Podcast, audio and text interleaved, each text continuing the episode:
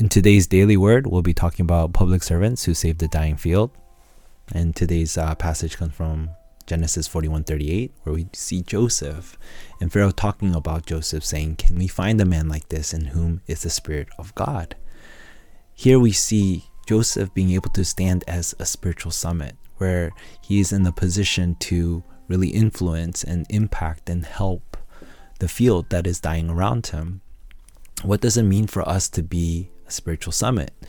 Uh, we need the right character, where we're coming to trust God even in midst of problems and even in midst of offenses that people have done towards us where we're trusting god in midst of it and that he will lead us through it it also means we need summit message where we are holding on to god's word because his word is his promise it also means that we need to spend time with him where we're praying to move in the power of the throne of God, not our own power, not our own strength, because we can really doubt ourselves many times, but in the strength that comes from Christ. And we need prayer to be able to see that. And in many ways, we save time when we have that summit time. And we also need summit attitude where we are able to transcend time and space because we're able to see God's plan. When we see God's plan for our lives, nothing can shake it. Nothing can break us from that path when we're holding on to God's plan because God will fulfill it. He will give you the resources and what you need to be able to fulfill that plan. And we need to stand as summit vessels where God is calling us to be the light to the nations, the 237 nations. And as we do so, being able to be the answer that people need today and that leads us to healing, where there's direct healing that can take place, like the t- in the time of Moses, where the 10 plagues, through the 10 plagues, uh, it was a way to expose the idolatry of that age, to expose what idolatry does to nations, which destroys nations.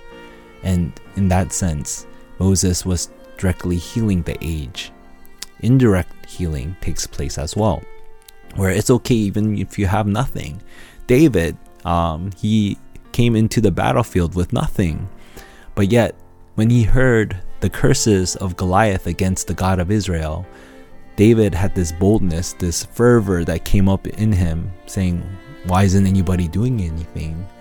And in his boldness, he chose to fight Goliath, and God gave him the strength because God has shown David many times before of his faithfulness, even when he was a shepherd guarding the sheep from bears and lions.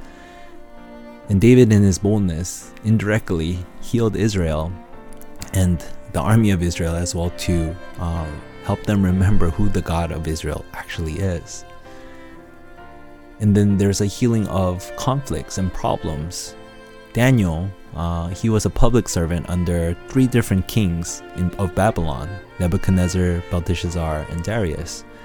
And he was one that was able to give them advice to, to uh, be answers to these problems. And in the New Testament, we see healing of diseases with the early church.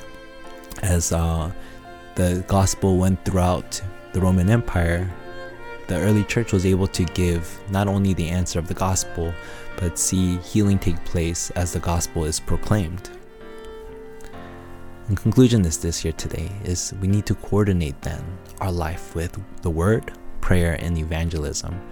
And in doing so, we start to see God's plan for our lives, which makes us unshakable. Uh, and we call this drafting or designing. And this is something that God is doing through your life right? Through the incidents, through the problems that you face, God is designing something for you to be able to see.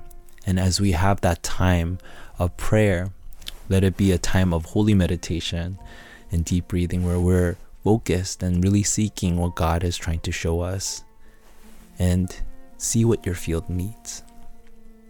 Joseph, when he stood before Pharaoh, he knew that Pharaoh didn't need another advisor. What Pharaoh needed was to know who the God of Israel was. So Joseph, when he was called to interpret the dream of Pharaoh, he didn't say, Oh, I'll interpret your dream, Pharaoh. Rather, he says, I can't interpret your dream, Pharaoh.